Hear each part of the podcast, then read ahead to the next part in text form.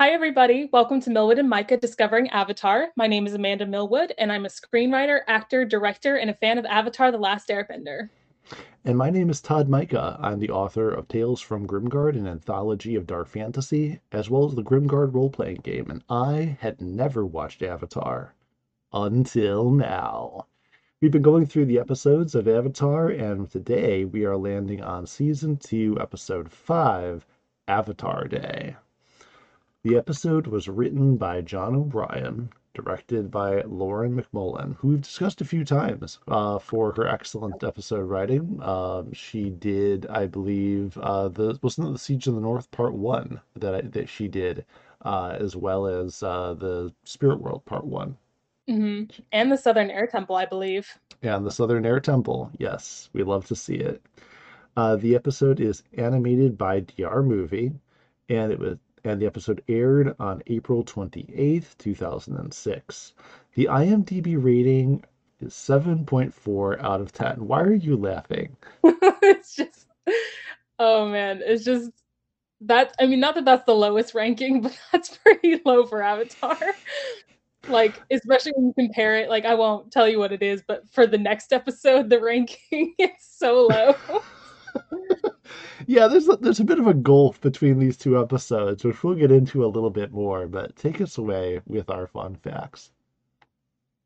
All right. There weren't a ton for this one, but uh, when playing detective, Sokka dons an unusual hat and smokes from an ornate bubble pipe. Sherlock Holmes, a detective created by Arthur Conan Doyle, was often portrayed in magazine illustrations wearing an unusual deerstalker hat and smoking a curved pipe. So, so I, I, yeah, I love I, I love I love this Sherlock Holmes reference because I you don't know it and you guys won't be able to see it. I just so happen to own the complete collection hey. of Sir Arthur Conan Doyle's Sherlock Holmes. Like look at the look at the thickness of this book. Yeah, no, literally. I mean, you know this about me, but I am a huge fan of Sherlock Holmes. Anything Sherlock Holmes. Um, and I also have the complete set of the Sherlock Holmes stories by Arthur Conan Doyle, just not that kind of book. It's a different one, a leather-bound from Barnes and Noble, and I love it. Um, so I really appreciate that they made an, a very, very blatant nod to Sherlock Holmes in this series. I love it. Because I, I just have a thing for smart characters in general. So, like, if your character is super smart and, like, out-of-the-box thinker, like, I'm generally going to love them, and, like, Sherlock Holmes is kind of the smart character, you know? Oh, I always wondered what you liked so much about me. Yes. Um, so, uh, so yeah, uh, next fun fact. Even though Kyoshi confesses, in the flashback it shows that she did not actually kill Chin the Conqueror. She merely caused the conditions which led him to falling off the cliff to his death. Which, even as a kid, I was like, she didn't kill the guy. Like, why is she putting this on Aang? Like, yeah, I killed up. him, which is kind of like I I I I built a house and then he like jumped out the window. Like that's that's not you didn't kill the person, you know? Right. Um, not that I I fully believe that she would have, but she did not actually in the I mean he deserved it. Yeah. Um, and then our final fun fact, this actually, I, I found this fun fact, not by looking on the trivia site or anything like that for Avatar, but there was in the comments of the Avatar Wiki, someone mentioned this, and I thought it was very fascinating, that Avatar Day is based on the Hindu holiday Dush- Dussehra, Dussehra, sorry if I'm saying that wrong, where people burn a giant effigy of Ravana, the demon lord, as a symbol of victory of good over evil. So like it's, they drew inspiration from this uh, Hindu holiday, which I'm not going to try to say again. um, and uh, I think that that's really cool that like there's that no matter what, they always draw from different uh, Asian, you know, experiences basically, um, mm-hmm. which I think is really, really cool. Yeah, no, the cultural awareness and, and the diversity that Avatar just as a universe welcomes in. I mean, we've seen everything from, you know, the, the spirituality of the martial arts um, to the to the art and the, the clothing styles of various cultures across Asia being, you know, welcomed and brought in. Um, we've seen the naming, the naming, you know, coming from various languages across Asia, and it's It, it it's awesome. It really is awesome. You know, Avatar is a really a really great you know, for being a completely Western-made show, you know, it is, it is a great uh, honor that it extends to the to the Asian cultures, all kinds.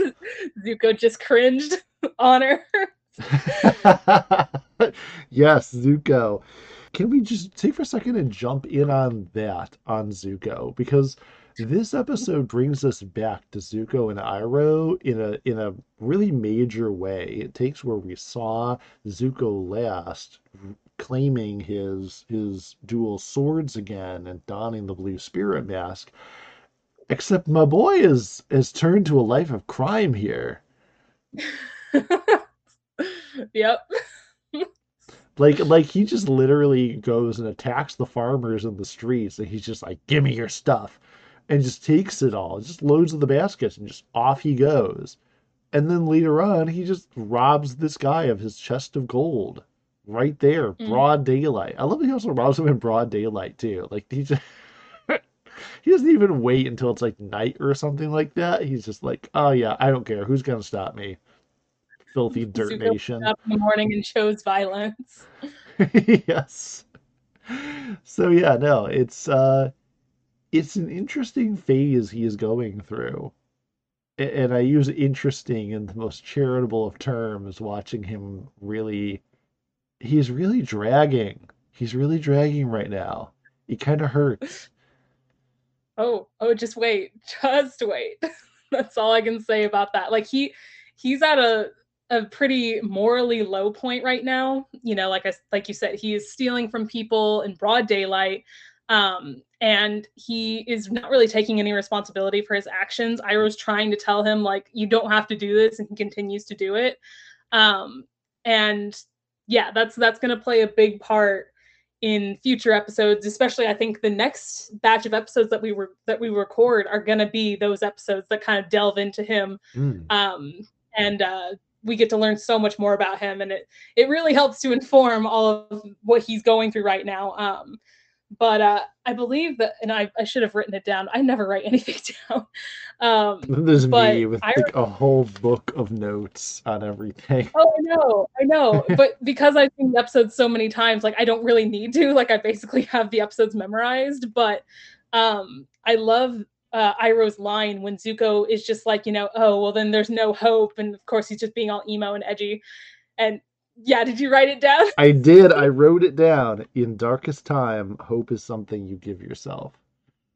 That is the meaning of inner strength. That shit hits so hard, especially as someone that's, you know, a young twenty-four-year-old just trying to get through life right now. And it's been very rough the past couple months, as you know.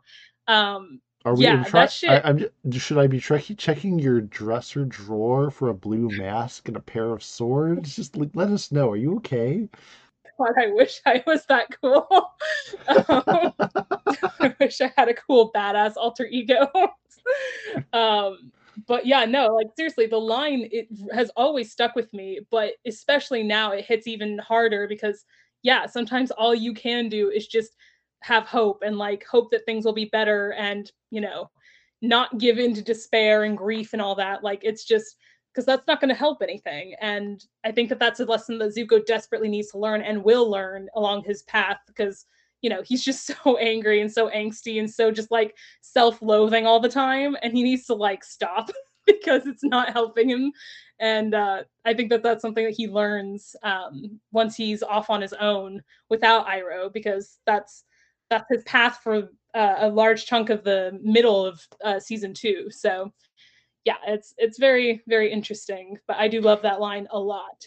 Yeah, no, and, and you know, lingering on that, we've talked at at times at length about the lessons that Avatar puts out there.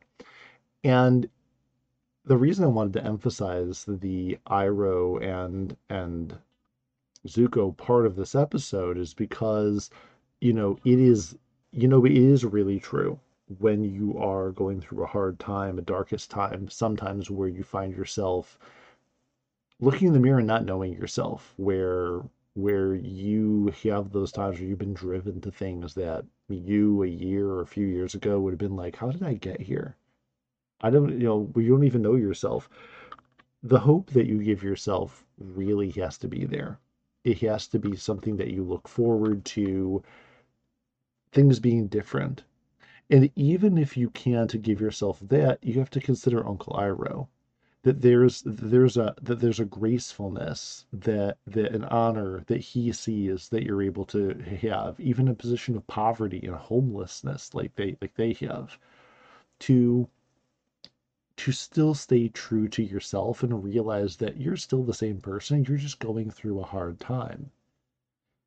And like Uncle Iroh can sit on a battleship hunting for the Avatar and find his own peace with the simple, the simple joys of great tea and good songs and games with the crewmates and bonding time with his nephew. I think when life gets very basic, it gets very simple.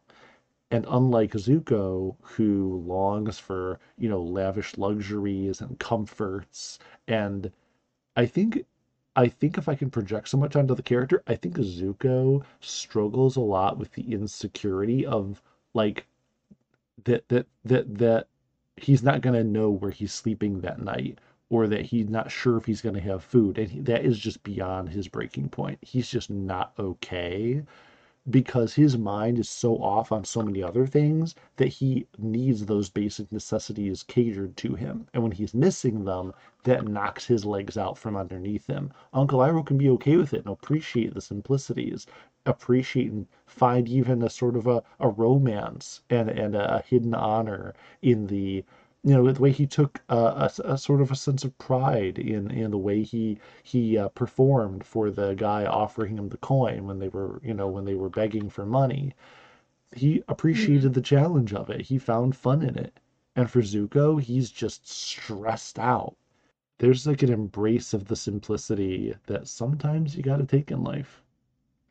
Yeah, absolutely. And that, again, not to, not to uh, spoil anything, but that is something that um, Zuko later this season kind of has to come to terms with. Like, yeah, they are refugees at this point, and they are, you know, kind of poverty stricken because they have nothing where they are. And, you know, they've been banished, they're being hunted, like they, so he has to kind of get used to the idea of, yeah, this is kind of where I am right now. And I may not like it, but at least I, you know, can accept it, you know?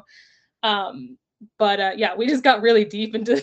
I mean, I've I've been I know you I've been starved for some Zuko Iroh stuff this season ever since like the first episode or two. Oh yeah, they're they're very sparingly used in the first half of the season, but they become a much bigger presence in the second half, which I think is when the season like truly is like mwah, chef's kiss, yeah. Perfection. So, want to talk about the main story now, or did you have? Do we have to?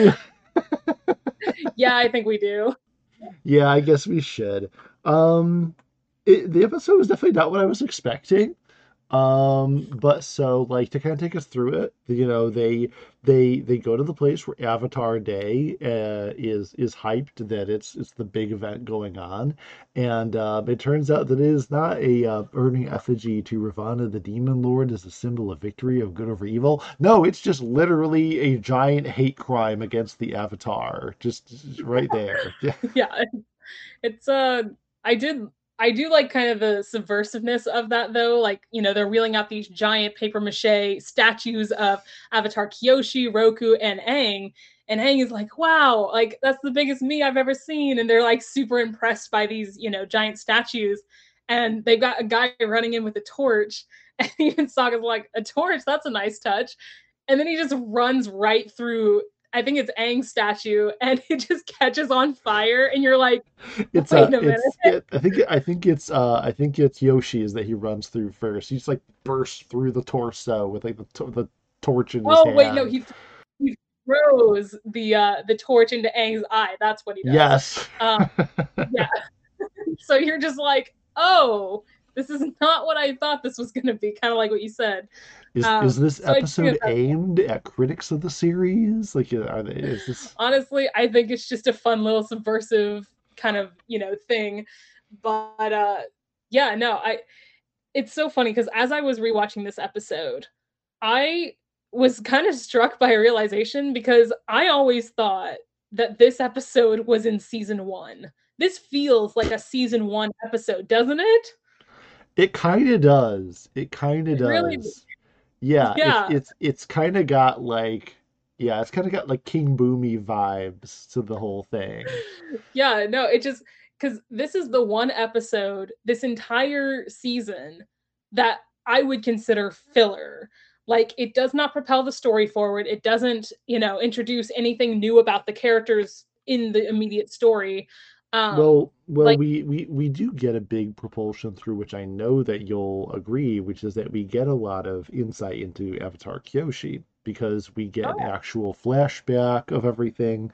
But, you know, the people of of the city, Chin, are... I love how their city is just named Chin, in, in, like, in honor of this, basically this Genghis Khan type character. And, you know, obviously he's from the Dirt Kingdom. Why wouldn't he be? And so, and so, I mean, it, then these people are like super offended at that their great leader died because Kyoshi killed him. I mean, you could say, you could say that they took it right on the chin. That's bad. Terrible.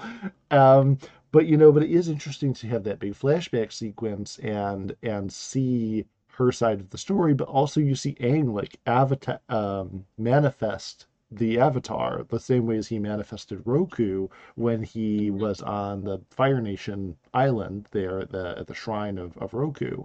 Um, but here he manifests Kyoshi for the first time. And like you said, she's awesome.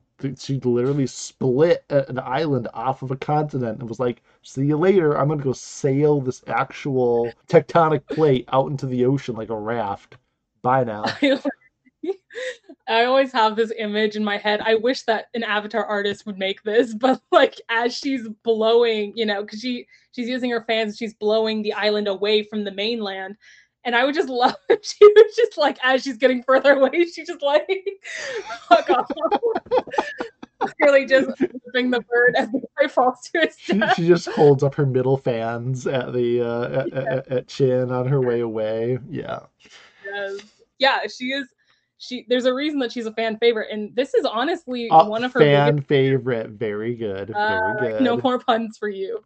Yeah, no, she is. She is a fan favorite. Um, and it's funny because this is basically her biggest appearance. Like she makes one other, I guess you could say cameo appearance, um, much, much later in the season, literally in the finale. And that's about it. Like we have so little to go off of, and yet she makes such an impression. Um, you know, obviously she's got the connection to the Kyoshi warriors and the island and everything, but like as a character, she only makes two major appearances and that's it. And But yet that spawned a huge fan base and I believe two or three books at this point. I've um, heard. All, yeah, all detailing about her backstory and her time as the Avatar. And so, yeah, it's it's crazy. And I love how when it's when it's Avatar Roku, there's like this big channeling of him like in his shrine and everything. But when it's Avatar Kyoshi, all he has to do is dress in drag and have her name slurred, and she's like, let me in there. I need to straighten this out. Like, he didn't, there was no effort, zero effort on Aang's part. She's just like, all right, step aside, kid. I need to straighten some things out here. Oh, literally. Yeah, like, there. She's known as the, um, oh God, there actually was a name for her. But anyway, she's like the most bloodthirsty Avatar. She's not afraid. Yellow motherfucker. Um, and, you know, the Avatar, obviously, their role is to be a peacekeeper. And in her, I guess, stories, she, I, I haven't read the stories yet. I've only just started the first one, but um, she is very much like willing to do whatever it takes, even if that means killing people to procure peace. Like she's not about to, you know, do the pacifist airbending way where like, oh no, we're going to talk it out. Like she's like, no, we're not, we're fighting. Let's go. So well, now I think I'm that's curious. Why. What, what kingdom is she from? Oh, she's an earthbender. Like that's oh, she's, she's from the earth.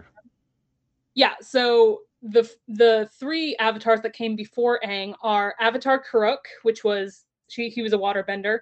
Um, Avatar Yang Chen, who is another airbender. Uh, Avatar Kyoshi, earthbender, and then Roku's firebender. Right. Um. So those are. Oh, sorry, I said three. That was four avatars. But anyway, those are the four avatars that you'll get to know throughout the series um, that mm-hmm. came before Aang and give him like wisdom and guidance and all that fun stuff. Yeah. Uh, but Roku and Kyoshi are kind of the two main ones um, that pop up. It makes sense that she's uh, an earthbender, you know, they being in the Earth Kingdom and at odds with other earthbenders. And I've noticed that the earthbenders are kind of brutal. like in general, they're, I'm guessing that explains their kind of rocky relationship with the other kingdoms. Oh my God! Not, I said no. Not to not to soil their good name. Oh, stop it! I'm gonna punch you through the screen. Uh, anyway, yeah, no, no, no. They are like they stand their ground. They are incredibly like head on. Like they are not afraid. Like I said, they're not afraid to fight. Mm-hmm. Um, whereas airbenders, you know, they they don't fight. Waterbenders, they try to avoid conflict, kind of like how they stay in the North and the South Pole. Yeah. Um, relatively untouched by the war. Relatively. Um, but earthbenders, there's a reason that the Earth Kingdom has stood the test of those hundred years of war, because they are so, you know, they have so many people and they have such a great military force. And like, so yeah, it, it makes sense that those two, the Fire Nation, the Earth uh, Kingdom, would be kind of the last two giant thresholds basically yeah. left. You could um, say that they're rock solid. I'm literally... Going to break news. Stop it. Ugh. I have to get it out of my system. I have to. Ugh. So anyway, um, so yeah, I, I love Kyoshi's appearance. Um, not just her appearance in this episode, but just like the way she looks. I love the makeup and the, you know, the fans and the robes and everything. I think she looks awesome. Um, and I love that. Honestly, okay, this is something that I want to talk about, because the humor in this episode, I find it very funny. Like, it's not one of the like funniest episodes, but I think that the humor is actually pretty funny in this episode. Um, again, it, a lot of it has to do with the subversive nature of the jokes, because like one of my favorites is when Aang is basically put in jail, um, because they say, I'm trying to remember it. Um, you know, he's like, you have to pay bail in order to get out of jail. Oh, yeah. How like, was I supposed to know they wouldn't take water, uh, water tribe money? And then he's just like, all right, no problem. He immediately ends up in jail. And Katara and Sokka are just like standing there like, good God. Or how, or how about where he winds up with a big, tough, bald, tattooed prisoner. And then they're having like this heart to heart, like wholesome prison talk. It's just like, it's just men supporting men. And he's like, talk to her, share how you really feel. And of course, further subverting it by Aang taking literally his head and hands out of his little block and just leaning on it. Right. Yes. I love that joke that like nothing can contain Aang. Like he just, every time he's captured, he always manages to like get out without struggle. Like um, it's very funny. And I do like that. Um, I always have a soft spot for like subversive takes on especially men characters where they look like they're going to be really big and scary and mean, and they turn out to be total sweethearts. Like that's, I love that trope. It remind, um, okay, th- that that would explain why you enjoy the movie Tangled so much, where they go to the Snuggly Duckling, and he the, the guy was up at the axe up to Rapunzel, and he's just like, I had a dream once. Yes, I love that movie. Oh my God. Yeah, yes. no, no it's, it's, great. it's great. So I love all that. Um, I love the Wheel of Torture. I think that that's very funny. I don't know if you stopped to like read any of them, but they're very funny. I did. Um, and... I did look at a lot of them. Yes. I love the one great. of him just like jumping down into like a pit of spikes. And I'm just like, yep. Right. Yep. Um, when when they spin the wheel and Katara's like freaking out, community service, please get community service. Like that's just great line delivery. And then I actually really enjoy the the fight scene at the end, um, with the Rough Rhinos and like Aang in the Kyoshi makeup and with the fans and everything. Like I love him using the airbending through the fans like she did. Um, and you know, it's just it's a fun little episode, although it wraps up really fast. You're like, oh. Yeah, we've done so, an amazing job of shining up this episode by like pointing out all the great things, the deep lessons, the the amazing subversiveness of the plot, and and of course padding it very deeply with with Earth Kingdom puns. But um but the episode like is very jarring in tone, where it goes from really wacky to really serious. Mm-hmm. Kind of kind of unlikably so. It has really good stuff in it. It's just the episode is so just all over the place. Yeah, yeah, no, absolutely. And I and like I said, we've been talking about the good stuff, or I've been talking about the good stuff, but I mean, I have too. It, yeah, no, it's definitely not my favorite episode. Um, and like I said, it feels more like a season one episode, which I don't mean that as a diss. It just, it feels like a one-off, whereas the rest of the season feels pretty coherent and like one, one story. Um, but uh, yeah, I don't know. Any other thoughts on this one? Um, no, I mean, I think we pretty much wrapped the whole thing up pretty good. Um, all things considered, I'd say that I'd, I'd rate this episode. See, it's hard because there's some good stuff in it. The episode, like I said, is just, you know, consistency and tone is something that I always appreciate when I'm getting yanked back and forth between wacky comedy and like deathly serious situations. I'm just like, mm. um, but it does have a lot of good fun stuff in it. Um, is it for sure one of those lower tier ones that like I I wouldn't say I'd skip this one, but it definitely wouldn't be my favorite one. Um, still though, uh, I don't feel like totally dissing it. Uh, I feel like on my own scale of how I've been rating things, this one probably falls around a six point eight, maybe a six point nine for me. Not too bad, not too bad. Um, I yeah, would probably not, it's it's not a bad episode. It's just not great. It's just kind of like you said. It's kind of It's one of those kind of average, almost fillery kind of episodes because it has a plot that everything in the plot pops up and then disappears right away, resolves by the end. And so you're kind of like, what did this have to do with the larger plot? But there are things in it like Zuko and like Kyoshi that do continue, you know, to build the Avatar lore. Yeah. Um, yeah, honestly, I think that I would probably give this a seven out of ten, um, pretty much for everything that you just said. Like, it's fine. It's kind of a middle tier episode. Um, I wouldn't skip this one, but it within the grand scheme of the story of season two, I think that it is definitely filler, um, you know, in terms of just the story itself, not necessarily the world building or anything. Um, so, yeah, I'd give it a solid seven. It's not too bad, but not one that I would, like, rewatch a hundred times like I have some other episodes. Also, actually, you got extra points for Sokka getting his his boomerang back. Yes, we love boomerang. I was so sad. I thought that maybe he would actually lose it. What I, what can I say? A Water Tribe warrior's boomerang deserves more respect. Uh-huh. With uh, that. Uh, our next episode is episode six of season two, The Blind Bandit. Boy, boy, has this one been like talked up for like ever, since before we started this podcast. You're like, oh yeah, and then they meet Toph, and I'm like, okay, when does that happen? Halfway through season two. The episode, uh, episode six, The Blind Bandit, is written by Michael Dante DiMartino. Of course, the show creator would want his hands right on this one, the introduction of a oh, major God. character. Uh, it's directed by Ethan Spaulding, who, another name that I do recognize, I believe, from at least one other episode in the past. Ethan Spaulding. He directed Return to Omashu. Ah, there we go. You know, he he directed the the some big fight stuff with the new the new characters, the uh the uh what are they what are they called? The angels? Ozai's Angels. Right, Ozai's Angels. So yeah, so it seems like when they need proper introductions for major characters that they call in Ethan, and he it doesn't let us down.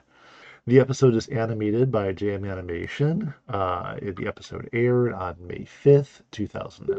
Yay! Are you are you no. in demand over there? Yes. God, shut up. Are those, are those are those your fans? Your fans beating down your instant messages, just begging for the next podcast episode? It's my Our Flag Means Death friend. They're asking about this costume that I'm putting together. Anyway. And the IMDb rating for The Blind Bandit is, oh, you were right about the IMDb ratings. nine point one out of ten. Wow, a sensational score for a very, very iconic, timeless episode. All right, so I've got actually a couple fun facts for this one. These are probably my favorite fun facts that I've I've found so far, um, and I knew there were going to be a lot because this episode is like one of the highest ranked. Um, so the Boulder was originally going to be voiced by Dwayne Johnson and was based on his wrestling persona, The Rock. I'm sure you've picked up on that. Yeah, definitely picked up on it. I uh, I didn't know that he was originally going to be voiced by him. Was that just like a wish list, like we'd like him, or was he actually like set up to do it and then he wasn't for some reason? I think that they wanted him to do it. And like I said, they obviously based the look and the character off of him. But I, for one reason or another, he didn't like he didn't do it. I'm sure that he regrets that now, but either he was too hey, busy. Hey, when or... they when they do the Avatar show, maybe he can come in and, and reprise true. the role. Live action version. Um, so yeah, I don't know if he was actually going to do it or not, or if it was just a kind of wish list kind of thing. Like, oh, we'd love to have him do it. Dwayne Johnson, but, uh, come on the show and let us know. Yeah, that's going to happen. um, maybe his kids watch Avatar. I don't know. Um, so this was the first episode to use the previously on Avatar teaser heard in all subsequent episodes. I don't know if you've noticed that. Um, but this, the, yeah, what am I saying? The previously on Avatar is like when they do the recap of the previous episodes. Um, and for me, this is like an iconic part of the show. I don't know if you watch the recaps every time that you watch the new I episode. Do. Okay. So you're going to notice that this is going to be throughout the rest of them, because for me, the having Roku say previously on Avatar, it's like part of the show. Um, it's one of those iconic things, kind of like the opening credits. And uh, oh yeah, no, I, it takes I, me it takes me back to my Dragon Ball Z days, because every Dragon Ball Z fan knows the last time on Dragon Ball Z. Exactly. um, but it's weird because, like, as a kid, I don't know if they just put them on Nick for all the episodes, but I could have sworn that every episode had the previously on Avatar, but I guess not. I guess that, like, it must be, I don't know if it's just on on Netflix or what, but yeah, that's crazy to me. Is, is this a Mandela effect thing? Like, it, it must be, because I could have sworn that this previously on Avatar was on every episode, except for obviously the, the first episode. Um, but I guess not, which really shook me. So anyway, uh, so just keep an eye out for that. Um, This episode originally had the protagonist asking the opulent citis- citizens of the Earth Kingdom town where the underground earthbending tournament was being held. The citizens would have denied the existence of such a tournament, only to only to appear later in the episode as tournament attendees, having regarded the matches as guilty pleasures. I think that that's really funny. Like, I'm kind of sad that they didn't do that. Well, yeah, no, that is kind of cool. I mean, as much as I loved Katara, just like, destroying those two, you know, bratty, bratty Earth Kingdom, you know, trainees to get the information out of them.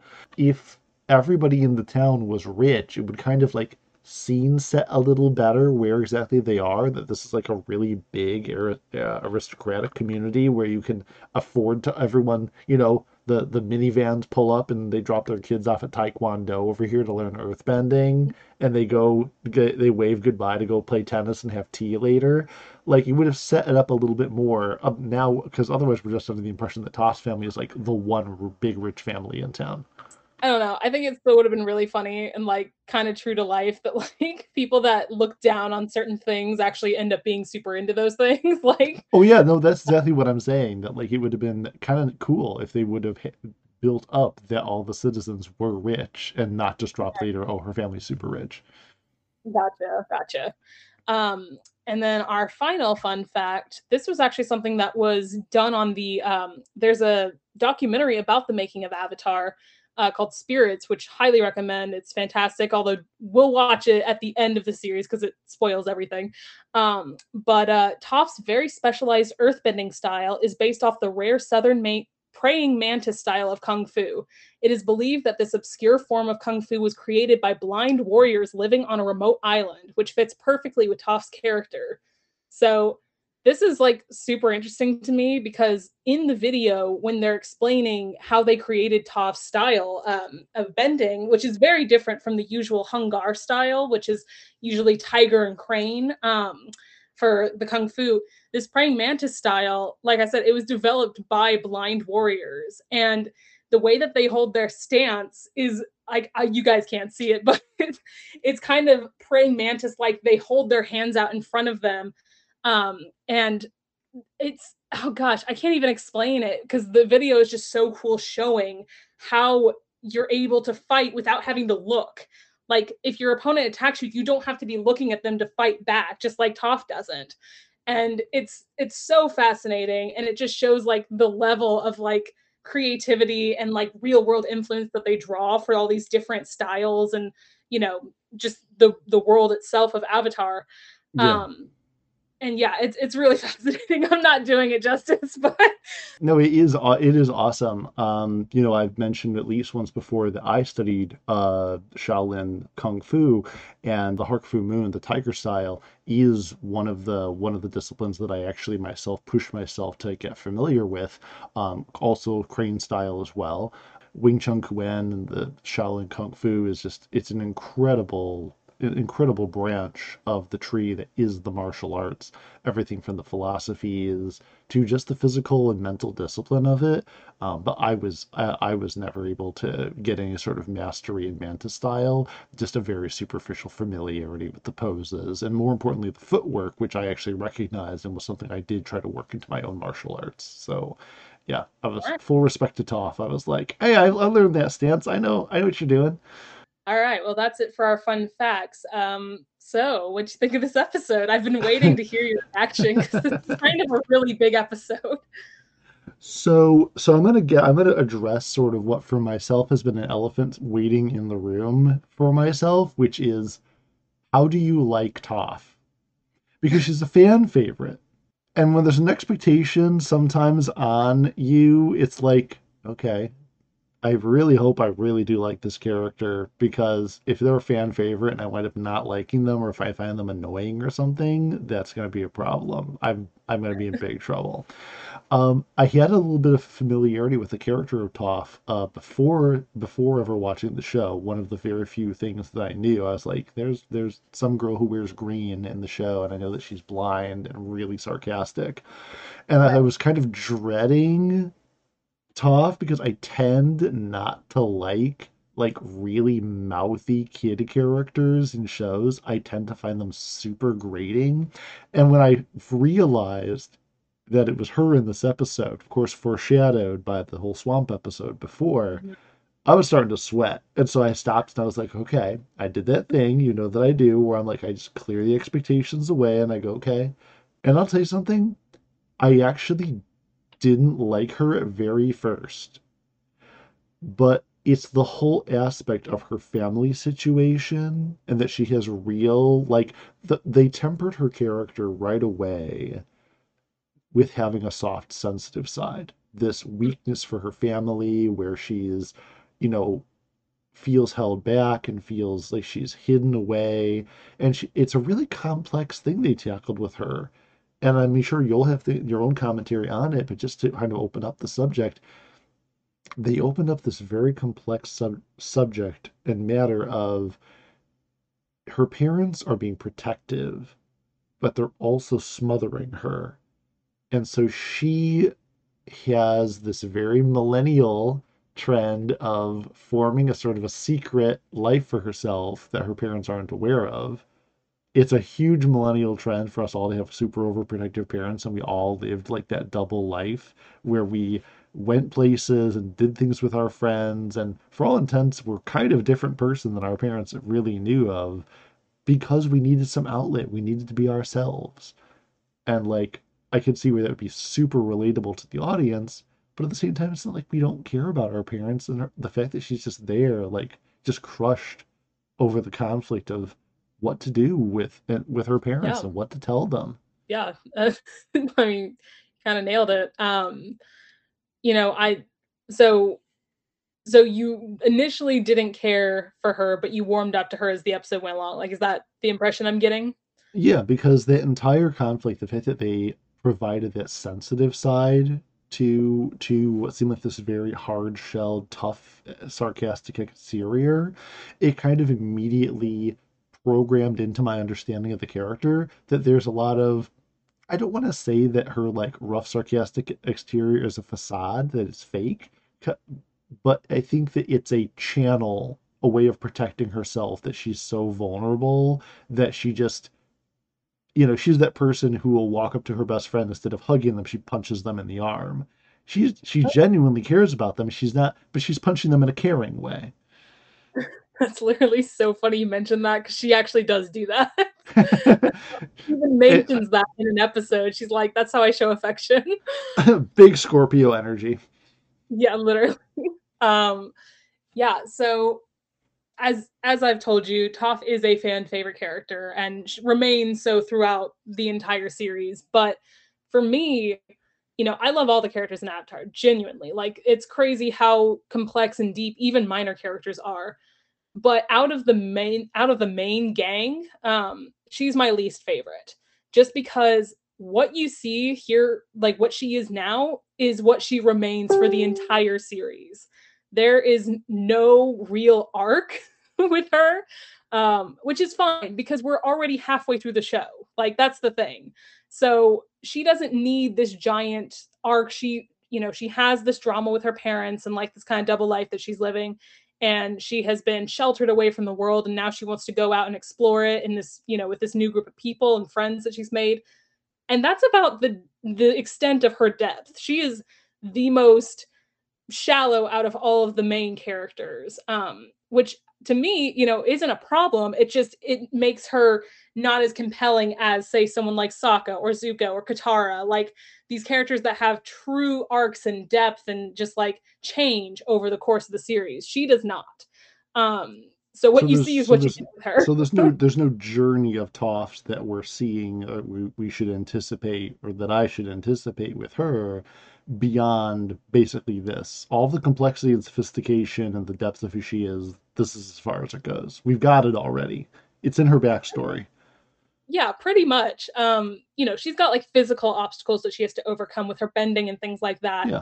And, you know, being blind, which they do not ignore throughout the series. Like, yeah, she is super attuned to like the world around her, but she can't see when she's in the air, which they are a lot because they ride Appa. Um, you know, she cannot bend metal. She cannot. So it, there are things that inhibit her that she mentally and physically has to overcome. But in terms of like character arc, yeah, no, this is about as deep as it gets. Um, she's just got a lot of parent issues, like mommy and daddy issues.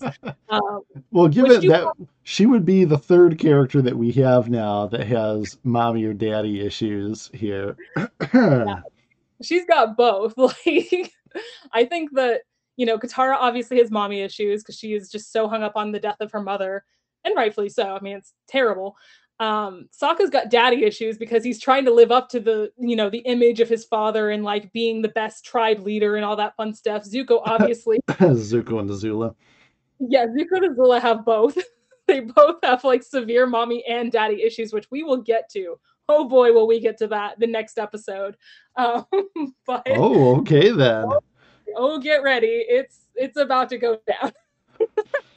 um, but uh, the yeah, gang so. is the gang is in therapy here in, in season two, but like there's no therapists. We just locked them all in a room and let them take out their issues on each other, I see. Literally, I think that so much of the world's problems in this in this universe would be solved if people just went to therapy. Uh, because they have a lot of issues and they're so young they don't know how to deal with it. Okay, well, no, and especially my favorite thing is like when Toph is there and she's like, I'm twelve years old. And I was like, kid, you're twelve? You look like you're eight. Uh, right. Yeah. No, and that's the thing is that her and Aang are the same age. Well, you know, Aang is supposed to be twelve.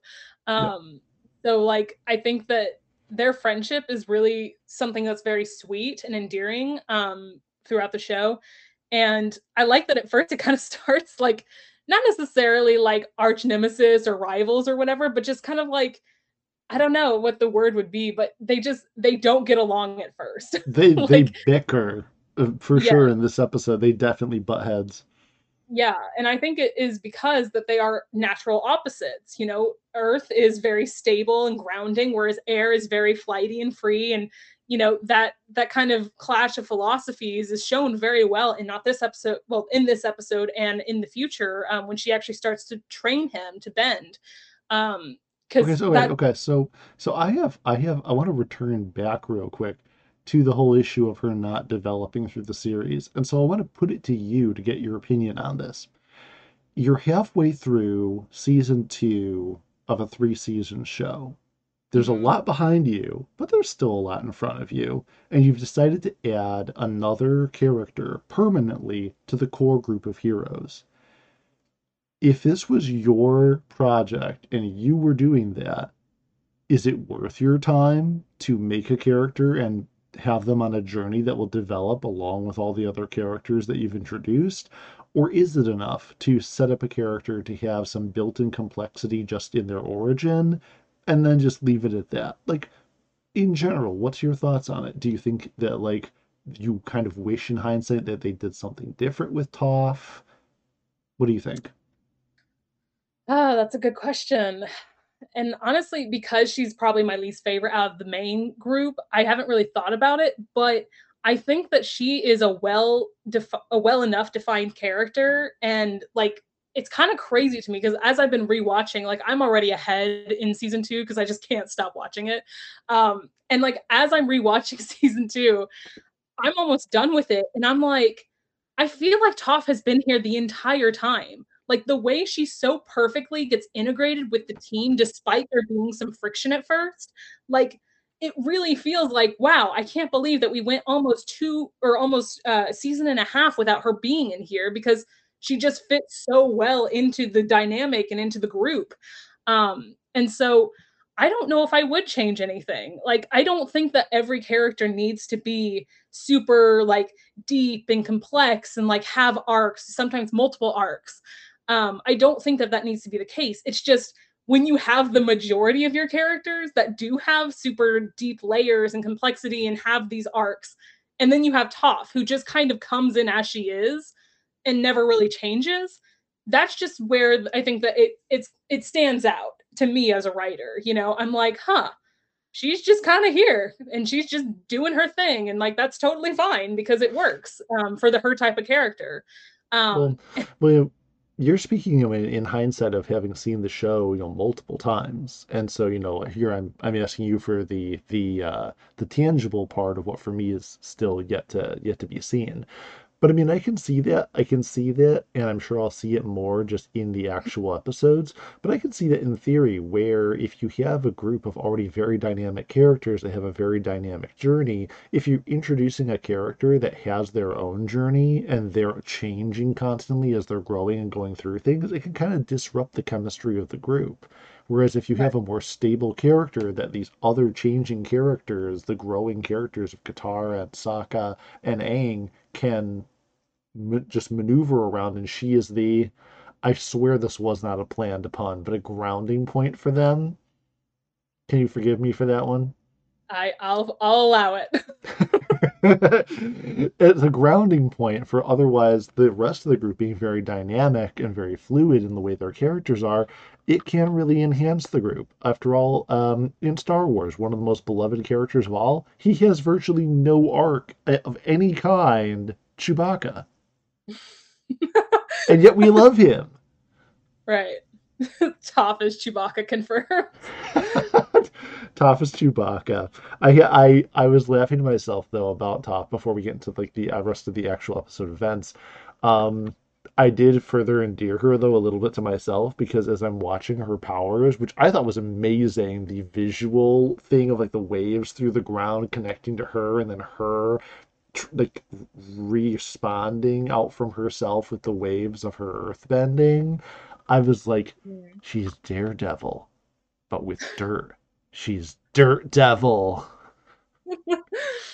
Yeah, no, I, and there actually is a name for that. Um, it's her seismic sense. That's how she's able to sense where everything is around her, the people, the objects. Like, she uses her feet as eyes, basically, and she feels the vibrations within the earth.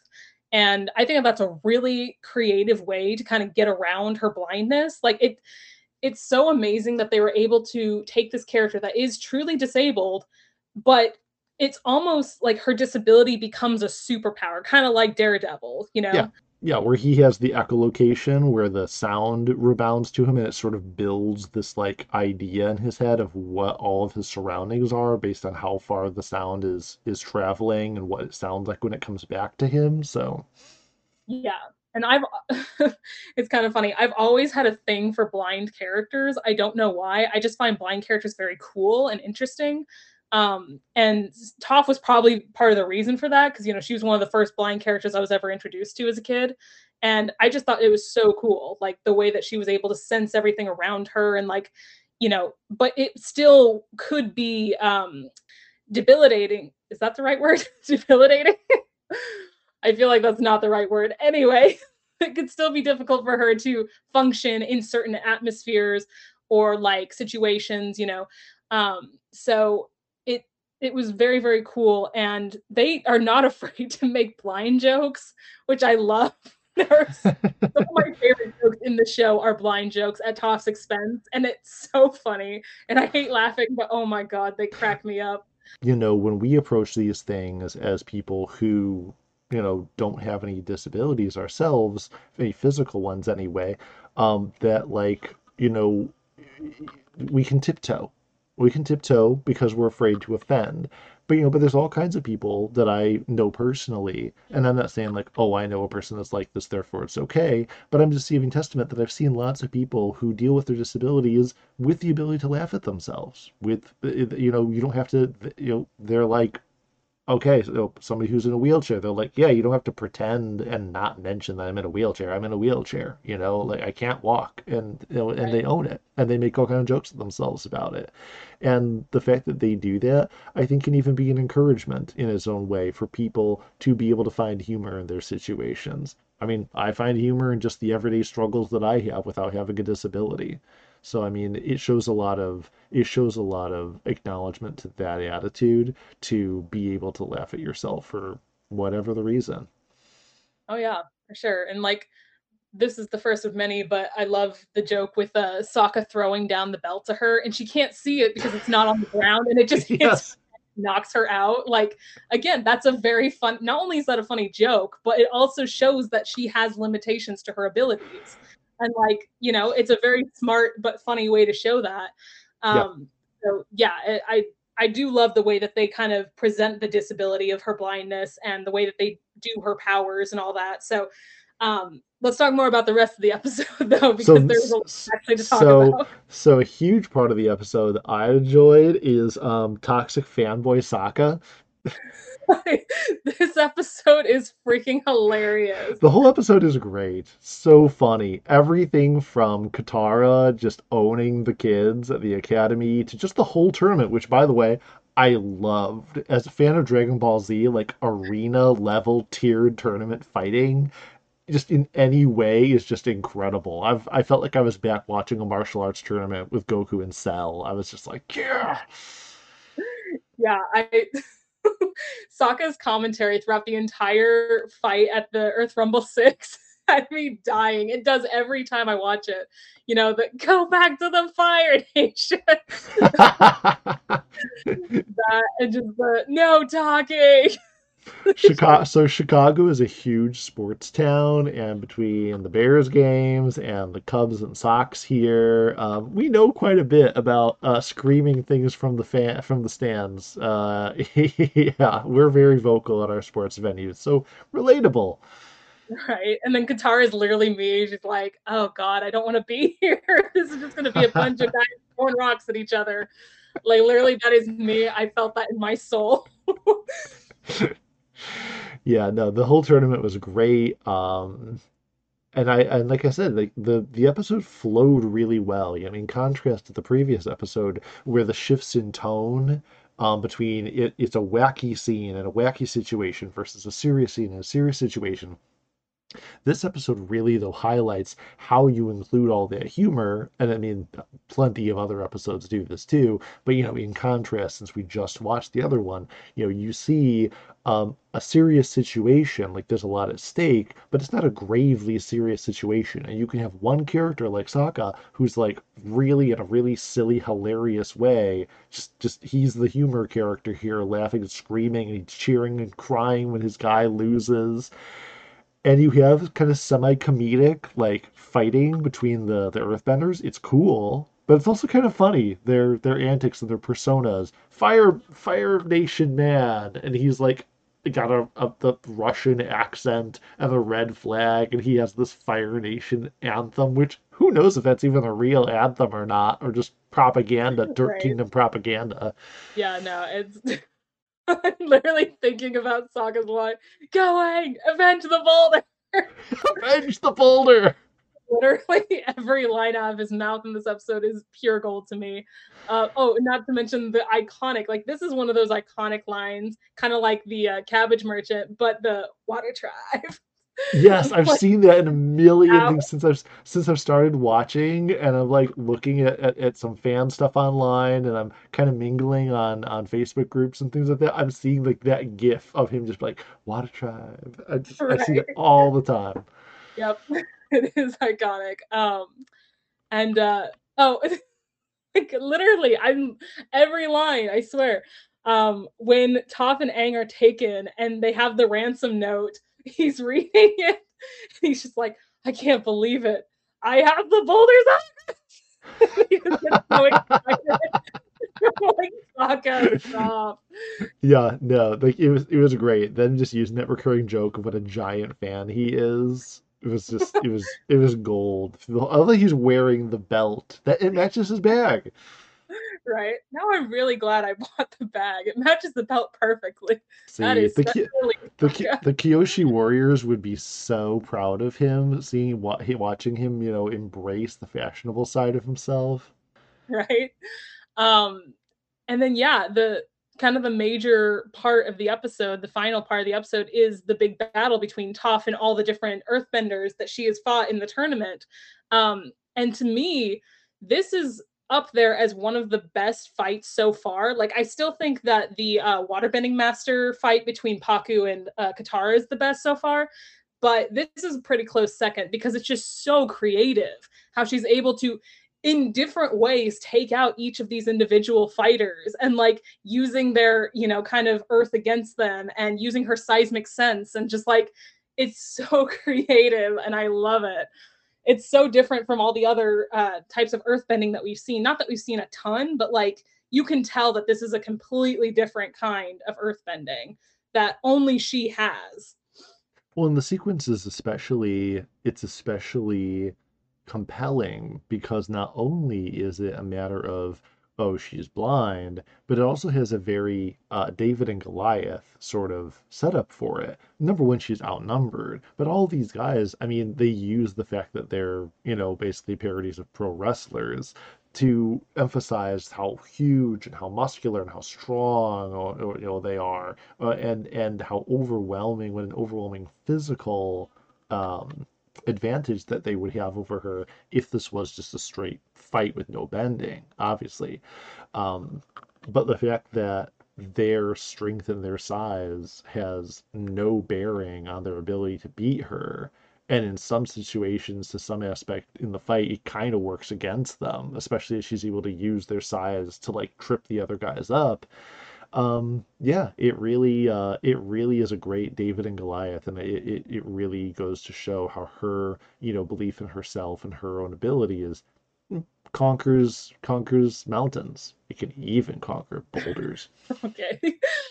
Oh goodness. Yeah, no, I, I love the entire fight scene. My, my particular favorite part though, which it's hard to pick because there's so many great moments, but when, um, she has three of the benders going up against her at once. And she manages to turn basically the floor to where they end up hitting each other. And I'm just like, that's so creative. Oh my God, I can't stand it.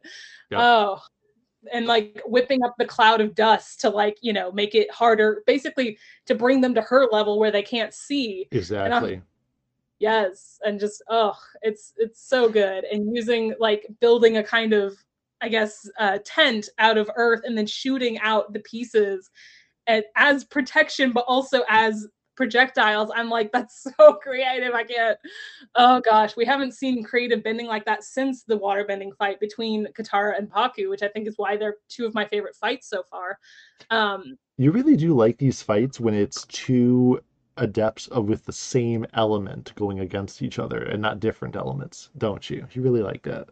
I, I do, because it, it forces you to get creative, because if you're just showing the same element being thrown the same way or being like, you know, whatever, that can get really boring. You have to get creative when it's the same element. Yeah, otherwise, uh, any other elements blending is almost like rock, paper, scissors. We know in a lot of situations, you know, one kind of has an advantage over the other. I mean, fire is dangerous, but water's always going to wind up beating fire in most situations. Right. So, yeah, and visually it just looks different. So you gotta you gotta get really creative with these, you know, one-on-one same bending battles. And I think that they totally nail it with this one. Um, I since kind of going back, backtracking real quick to the humor, just because, like, I swear this is like one of the funniest episodes of the show for me. Um, literally every joke hits for me. But this is another one where it's a subversive kind of like the Avatar Day jokes. This is a subversive uh, joke where, after Aang and Katara get uh, taken, you know, Toph's mom is like freaking out. She's like, oh my God, Toph, she must be so scared. And it immediately smash cuts to Toph. She's like, you think you're so tough? Why don't you come up here so I can smack that smile off your face? She's like, I'm not smiling. It's just like perfect. It perfectly shows, again, it's a perfect way to show like her character, but also be funny, you know, like, she is not afraid. Oh my gosh. She... I just realized when you repeated the line that she wouldn't know whether he was smiling or not because she's blind. And she's off the ground. I yes. just got that. Yep. There's a lot of those like kind of subtle blind jokes thrown in. I love that's, it. That's great. That's great. Yeah. Yeah, no, the episode really, really kind of has everything, um, and I think, I mean, it justifies why it has such a high rating. Um, the the episode has a great introduction to the new character, the Daredevil. Um, it has lots of new humor that does that that is integrated into all the scenes. Um, it's got, you know, sensitive and emotional, you know, parts of it in her origin and a real character struggle that we're introduced to. It's got wicked fight scenes. It's got cool bending. Um, I mean, and, and the story is great because it doesn't try to jam pack a lot into it. It develops how they get there really quickly at the start of the episode, cuts all the fat out of it, and just goes straight to, we know that we need to go to this tournament for this reason. And in like five minutes, we're there. And then a ton of time is spent in the tournament and on Toph's situation at home. And that's like, the pacing is just wonderful. Um, so yeah, no, I mean, the, the episode has, has got a lot of everything. It does everything extremely well. It's uh, it's beautiful to look at. Like, I actually went back. Part of the reason I, it took me a little longer on this one was that final fight scene with Toph and everybody else. I actually rewound it back and watched it a second time because when it was over, I was like, that was so cool. I have to go back and watch a little more. Sorry, man, I'm going to be a little bit late. Right, it's so good. Yeah, I uh, yeah, it, it just lumped it on with everything you had to forgive me for during this episode. So yeah, I'm gonna give it a strong. I'm gonna give it a strong eight point eight out of ten. Ooh, interesting. I think that I'm gonna give it a solid nine out of ten because I feel like if this was if Toph was a character that had a bit more growth and development, just in hindsight, I think that I would have liked this even more. Um, but because she kind of just comes in as she is, um, it's great. Like, we get her immediately. There's no, you know, what you see is what you get with her as a character, and so that's great, uh, especially since she's introduced so late in the show. But um, yeah, I think that, for all the reasons that you said, the, you know, the amazing pacing, the introduction of Toph, uh, her bending, the final battle, the humor is fantastic. Um, it's just a really solid episode. So I, I definitely would give it a nine out of ten overall. Nice. Yeah, the gang is all coming together. We've got the, the Daredevil's been added to the gang between the Avatar, Aangzilla, and uh, of course the Water Tribe. Right. Now we've only got one more member. Who could it possibly I be? I wonder, who could it possibly be? Obviously, it's going to be Uncle Iroh. So, oh, yeah. No, he's the only one left. Plot twist. It's Azula. It's Azula. Huge plot twist. uh, no, but you've been teasing an awful lot about, you know, these these episodes. And, of course, the... again, since the start of the podcast, since we started watching, uh, that Toph's introduction would be coming later here in season two. Um, and so I'm, what I'm really interested in is how all the new characters are going to combine with the existing group. especially now that, at least for the moment, uh, I don't know when the Zuko and Iroh stuff is going to reconnect with the main group. It hasn't since, like, what, the second episode? Um, I'm interested to see how all the new characters are going to mix, because, I mean, the bad guys sure got a lot of new firepower with, you know, uh, the the Azula and uh, Ozai's angels. But but so but now we have Toph on our side, and she's the the dirt bending dynamo. So, like, the scales are going to be very differently balanced, especially with Toph teaching Aang earthbending. So, like, the the the the dynamic when these groups meet is going to look very different from now on. So, oh, for sure. Oh yeah, can't wait. That's all for today. To all of our listeners, thank you so much for tuning in. We'd love to hear your thoughts on this episode, so feel free to leave a review or comment, follow the podcast, give us a good rating, and all that good stuff. You can find us on Twitter at Millwood and Micah, and please follow our Instagram at Millwood and Micah Podcast.